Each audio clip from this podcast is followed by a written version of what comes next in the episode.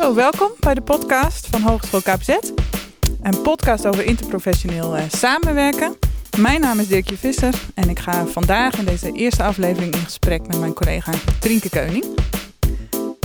Ik zal me eerst uh, zelf even voorstellen. Ik ben docent pedagogiek op KPZ. Uh, de eerste jaren vooral op de PABO, maar de laatste jaren vooral binnen de opleiding PEP, PEP, Pedagogisch Educatief Professional. En dat is een niveau 5 HBO-opleiding waarin we studenten leren om interprofessioneel samen te werken. En Trinke uh, werkt, is een collega van mij op Hogeschool KPZ, doet ook veel met interprofessioneel werken. Misschien wil je daar ook zelf iets over vertellen, Trinke. Dankjewel, Dirkje. En, en wat leuk uh, om uh, dit samen met jou te doen.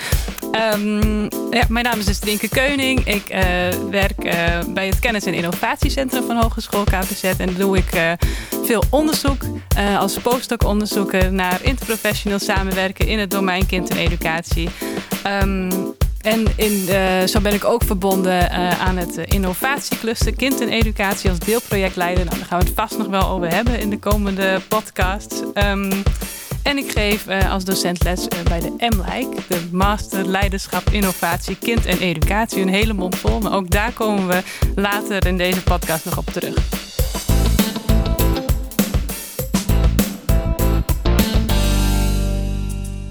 thema is dus hè, van de podcastserie is interprofessioneel uh, werken.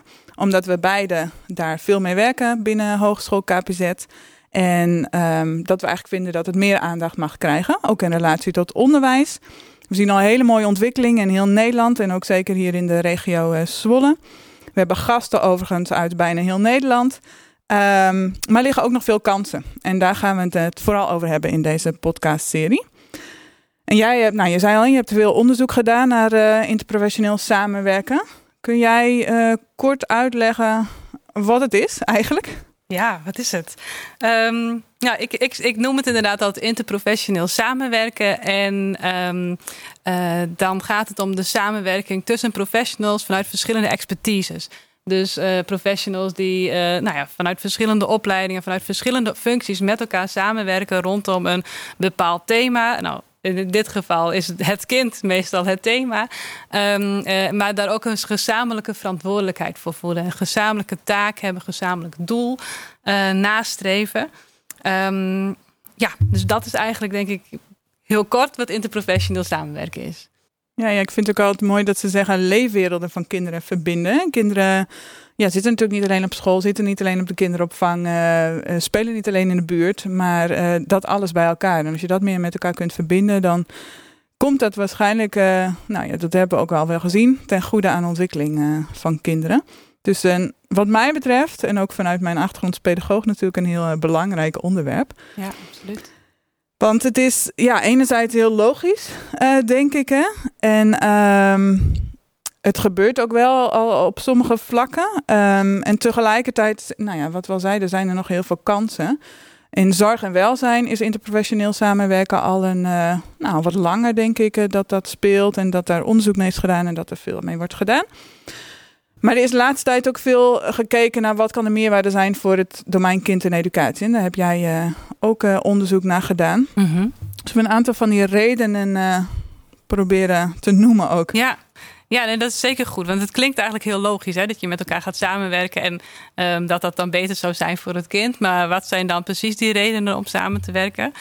Um, een van de dingen die, uh, nou ja, waar al best wel wat samenwerking in is, um, is rondom, uh, nou ja, als, als zorg is rondom een kind. Dus als er een vraag is bij een specifieke leerling bijvoorbeeld. Nou ja, ik, ik, ik, zit eventjes na te denken aan een voorbeeld. Een voorbeeld van een leerkracht die um, nou, niet precies weet hoe hij met gedragsproblemen van een leerling om moet gaan. En dan uh, de hulp inroept van een professional. Dat is al een soort van interprofessioneel samenwerking. Maar ik denk dat we die samenwerking, dus rondom um, uh, ja, de zorg bij een kind, dat, je die, uh, dat we die kunnen versterken.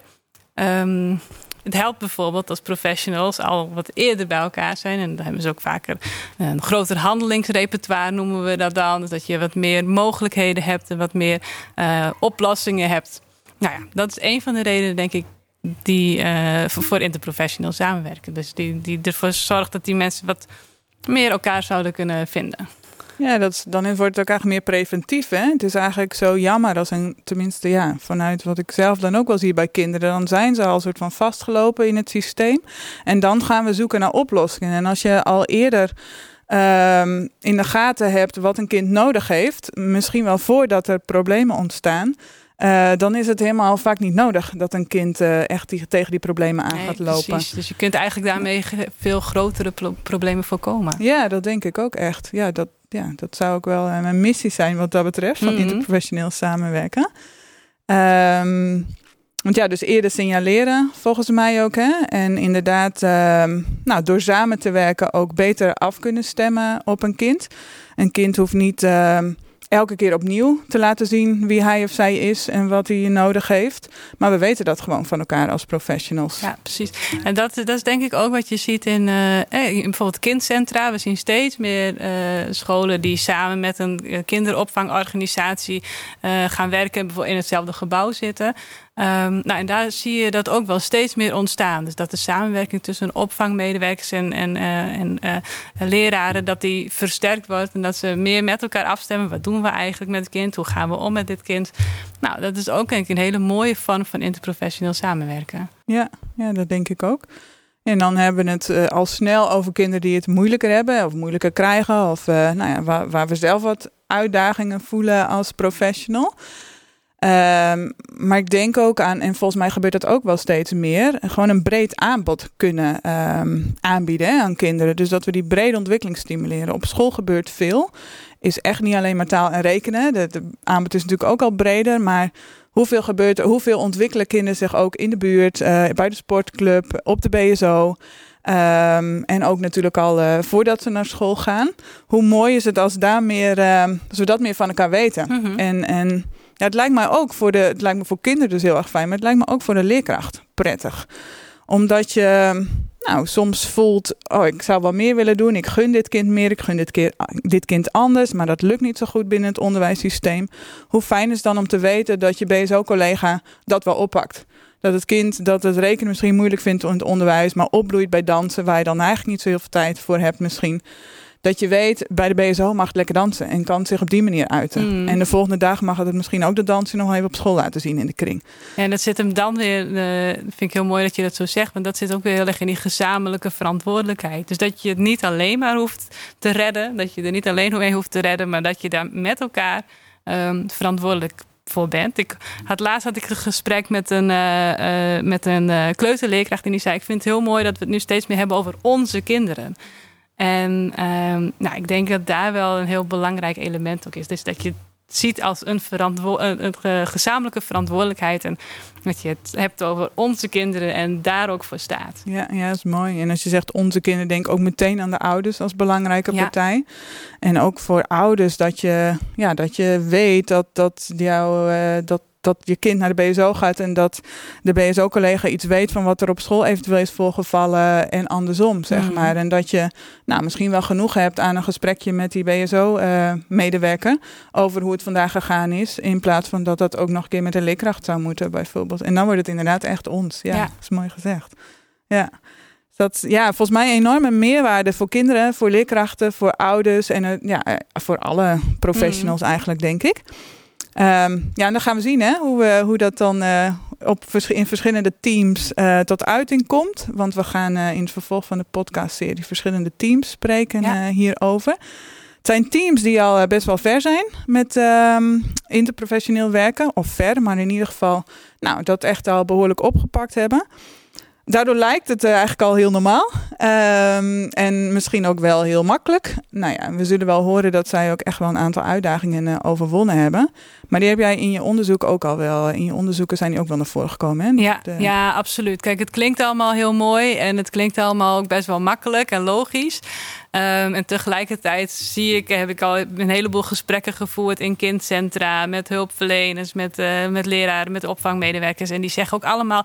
Um, dat er nog een heleboel uh, ja, belemmeringen zijn waar je overheen moet. Uh, nou, een van de dingen die altijd genoemd wordt, uh, zijn de stelsels, het systeem wat niet op elkaar aansluit. Alleen al dat um, we allemaal onder verschillende ministeries werken, bijvoorbeeld, maakt het al reuze ingewikkeld.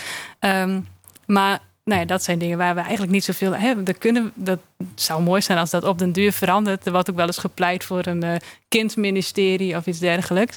Maar dat is toekomstmuziek, denk ik. Um, last daarvan zijn er, nog, ja, zijn er ook een heleboel andere zaken die, waar je wel wat aan kunt doen. En daar ben ik heel nieuwsgierig naar. Dus hoe die teams dat aan hebben gepakt, hoe ze ervoor hebben gezorgd. Bijvoorbeeld dat ze dezelfde taal spreken. Die zit wat heel vaak genoemd. Wat van ja, we begrijpen elkaar niet altijd helemaal goed. En dan gaat het al snel mis. Nou, dat, dat ik ben heel nieuwsgierig hoe ze dat hebben aangepakt. Uh, dus uh, daar moeten we volgens mij sowieso naar vragen. Dus we hebben eigenlijk al in dit gesprek een Trienke een aantal redenen genoemd waarom je ook binnen het kind, eh, binnen de ehm, domein kind en educatie uh, interprofessioneel mhm. werken zou moeten oppakken wat ons betreft. En we gaan horen hoe de teams vanuit het werkveld daar, uh, nou, welke redenen zij hebben eigenlijk.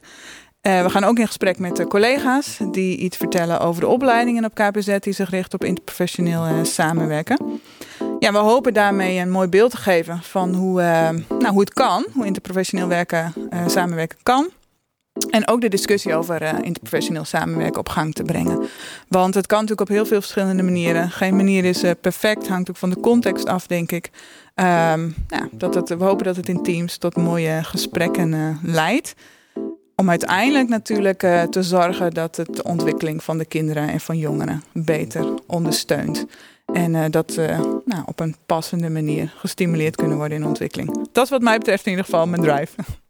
Nou, daar sluit ik me helemaal bij aan, Dirk. Je kijkt er echt enorm naar uit. Um, en ik ben ook, nou ja, wat je net ook zei, die verschillen tussen, uh, tussen de teams. Ik denk dat dat heel interessant gaat worden. Dus laten we de gesprekken gaan voeren en dan gaan we zien wat we allemaal terugkrijgen. Zeker weten. Heb er zin in.